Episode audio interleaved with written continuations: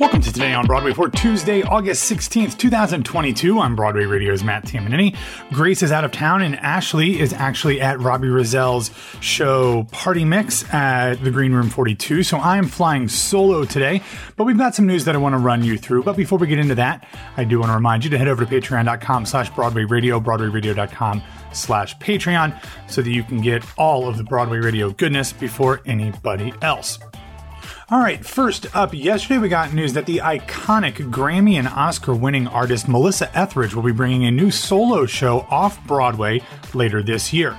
Melissa Etheridge, colon, My Window, dash, A Journey Through Life, will play 12 performances starting October 13th at New World Stages. This is a world premiere theatrical solo show that offers an intimate experience like never before, inviting theater goers into an exhilarating evening of storytelling and music. From tales of Melissa Etheridge's uh, childhood in Kansas to her groundbreaking career highlights, with all of life's hits and deep cuts between, Etheridge opens her heart and soul on stage to fearlessly dazzle audiences of all generations. Now, the smart ones of you in the audience will remember that this is not Etheridge's first turn on a New York stage. She, of course, temporarily stepped in for Billie Joe Armstrong in the role of St. Jimmy in Green Day's American Idiot on Broadway now a dozen years ago. Uh, so she is returning to the stage in this. She has written the show herself, and additional material has been created by Linda Wallem Etheridge, who is uh, Melissa's wife. She is also the former showrunner for the uh, Showtime, I think, uh, comedy drama Nurse Jackie. She also previously worked on that 70s show. It is directed by Amy Tinkham, who has done a lot of work with acts for like residencies and live TV stuff like Dancing with the Stars. So this will be very interesting. We've seen uh, some New York theater residencies go very well for artists uh, that are more known for popular music. Obviously, Bruce Springsteen being uh, the, the the foremost example. Even I guess American Utopia, although that was much more of a stage show than a residency. Then we've seen things not go super well, like Weezer, which we talked about uh, last week, closing up shop because of uh, poor ticket sales. So this is fascinating to me. I, I, am very much in the era of my childhood being part of uh, the time when Melissa Etheridge was at her heyday with songs like I'm the Only One, Come to My Window, I Want to Come Over, all of those things. So uh, this is fascinating. I, am a little surprised, one, that it's playing New World stages. I thought this would have played somewhere downtown. And tw- only 12 performances is kind of interesting. I would have thought that someone of Melissa Etheridge's name, notoriety, and fandom would have been able to do more than that. Obviously, she probably still could, but maybe I, I thought she would want to do more than 12. But uh, I, I guess that is all we're going to get. Although, of course, with all of these things, uh, extensions and return engagements are also quite a bit of a possibility. All right, moving over to more traditional theater announcements. Yesterday, the Manhattan Theater Club announced the remaining shows of its 2022 2023 off Broadway season and announced the first show of its 2023 2024 off Broadway season. We already know some of the shows that'll be a part of this uh, upcoming season include Where the Mountain Meets the Sea by uh, Jeff Augustin. That'll be um, running uh, beginning on October 11th which was previously announced with some of the Broadway productions that MTC is bringing to New York this year. But starting with the new shows that were announced beginning in February of 2023, we will have the world premiere of Emily Feldman's The Best We Could, and then parenthetically, A Family Tragedy, and of note, None of those words are capitalized, so take that for what that means.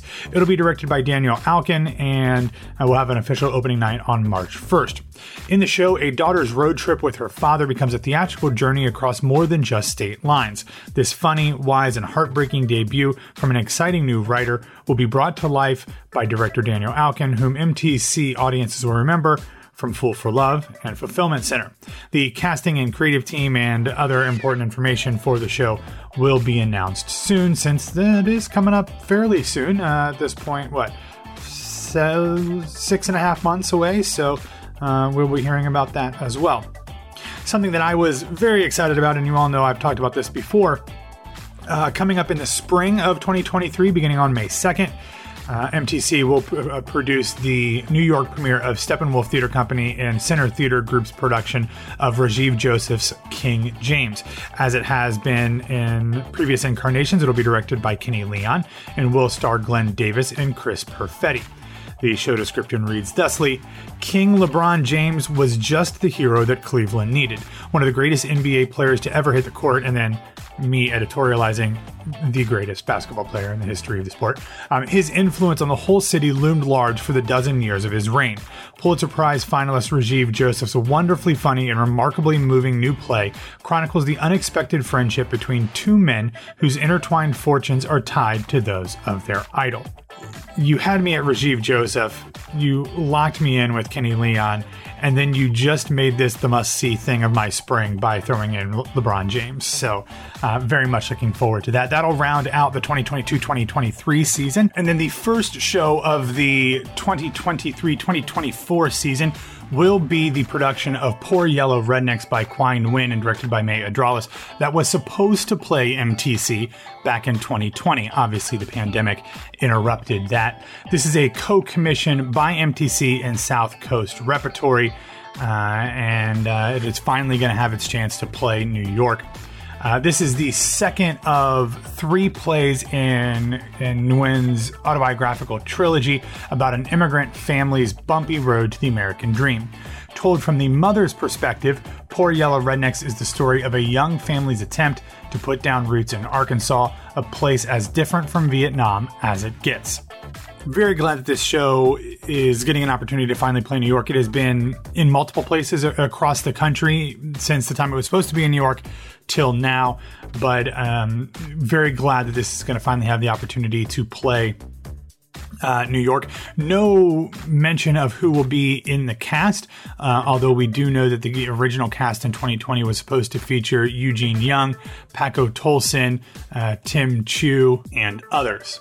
In other casting news, yesterday we learned that former Mean Girls star Erika Henningsen will lead the world premiere of the new musical Joy, the musical, at George Street Playhouse later this year. This is a musical that is based on the true story of self made uh, home shopping guru Joy Mangano. Uh, it was also previously made into a movie, not the musical, but her story was made into a movie that starred Jennifer Lawrence, uh, probably around 2015. The musical version is directed by Casey Hushion and will be choreographed by Joshua Bergasse and features a score by Tony nominee Annmarie Milazzo and a book by Ken Davenport. Yes, that Ken Davenport. Uh, musical supervision will be by Andy Einhorn. The show is scheduled to play in New Brunswick, New Jersey from December 7th through December 30th of this year, with an opening night happening on December 16th. In some very surprising and very interesting news, Emmy nominee and Tony winner Alan Cumming will debut his first ever Showtime comedy special. Uh, that'll be airing on the cable premium network on Friday, September 10th at 10 p.m. Eastern Time. It is called Club Cumming Presents a Queer Comedy Extravaganza. Obviously, it'll be happening at the uh, nightclub spot owned and often frequented by Alan Cumming. The description of the show says, quote, Cumming hosts his cabaret style gathering featuring seven up and coming queer comedians that represent not only the diversity of the queer spectrum, but also of comedy styling from stand up to characters to musical performances. The 75 minute special features Joe Castle Baker, Julia Shiplett, duo Zach Teague and Drew Lausch, Nori Reed, Pat Regan, and somebody that many uh, uh, theater fans will know, Larry Owens. This is very interesting. When I first got the press release, I thought it was going to be Alan Cumming doing stand up, which I would to- totally watch. I thought the show that I saw him do, oh, what was it called? The um, non illegal immigrant or something like that um, at, at, Joe's Pub was very funny, uh, but it also had a lot of music. But this is going to be him hosting, which makes a little bit more sense, but still kind of surprising. Uh, but I also love the fact that Club Cumming is getting its uh, its day in the spotlight. All right, real quick, I wanted to talk about this story that came out in the New York Times over the weekend, and it goes in depth into the grand opening of what is being called the August Wilson House. This happened over the weekend, and after years of fundraising and restoration, the home of Pulitzer Prize winner August Wilson, the place where he spent the first 13 years of his lives of his life, has been turned into a community center. Not only some place where artists can go to work. There's actually an outdoor theater and behind it. The restored community center is going to offer artist residencies, like literal residencies, gathering spaces, fellowships, and other programming for up and coming artists and scholars. There's actually a production of Jitney running through September 18th on the outdoor stage behind the, the, the home, uh, being done by Pittsburgh Playwrights Theater Company. At the event were a number of, people influential in keeping the August Wilson legacy alive. First, his his widow, Tony nominated costume designer Constanza Romero Wilson. Also, Denzel Washington, who is one of the greatest champions of August Wilson's work, uh, either on stage or screen, and one of the best interpreters of August Wilson's work as well. But there's a great article in the Times that I'll link in the show notes so you can see all of the details about it and learn everything else uh, that's going on around the facility. All right, and then finally, I did want to read a little bit of the New York Times Critics Pick review of a little night music happening at the Barrington Stage Company. Jesse Green went out to Pittsfield, Mass to review it. I'm not going to read all of it, but I will say Obviously, it's a New York, New York Times critics pick. We also have highlights from it in the show notes if you want to watch those. They are wonderful. I've never seen a production of Night Music in person, and I'm wishing I could go see this cast, which features uh, Emily Skinner as Desiree, Jason Danieley as, as Frederick, Mary Beth Peil as Madame Armfeldt, uh, Sierra Boggess as Charlotte, uh, and a number of other really fantastic talents uh, up there in Pittsfield. But over to Jesse Green's review. After kind of running through the basics of the setup for everybody who's at odds in the show, uh, he continues saying, quote, And even though the stage is set for what could be a tragedy, guns do come out. When they all meet for that weekend at the manse of Desiree's mother, it ends as happily as a Shakespeare comedy.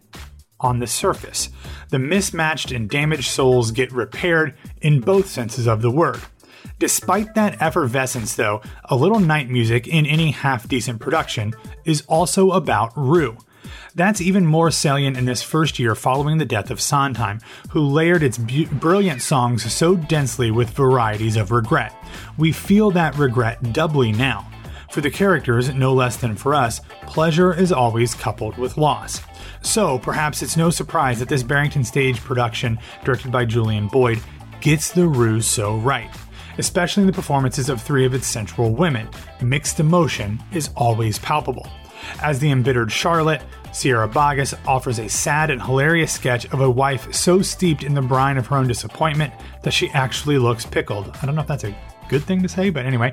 Um, and uh, Madame Armfeldt Desiree's imperious mother is no senile narcissist in Mary Beth Peil's vivid performance. She's a woman clinging as hard as she can in her final days to the thrill of a fully lived past. But it's Emily Skinner as Desiree, the focus of the complex romantic geometry that most powerfully holds the show's opposing forces in equilibrium and produces its warmest glow. From there, he goes on to describe some of the ways that she really imbues her Desiree with wonderful levels of nuance. He also praises Jason Danieley, who is in great voice because, duh. Um, and he also talks about how kind of remarkable the readings are that Skinner gives in Send in the Clowns, a song that we all know so well from so many different types of performances of it, that she really seems to bring something unique, which is no surprise given how wonderful she is. The show is currently scheduled to run just for a couple more weeks through August 28th, so if you want to see it, make sure you head up to Pittsfield, Mass. and Barrington Stage Company. All right, that's all that we have for today. Thanks for listening to Today on Broadway. Follow us on Facebook, Twitter, and Instagram at Broadway Radio. You can find me on Twitter and Instagram at BWWMatt. Have a wonderful Tuesday, and I think Ashley and Grace will be back to talk to you tomorrow.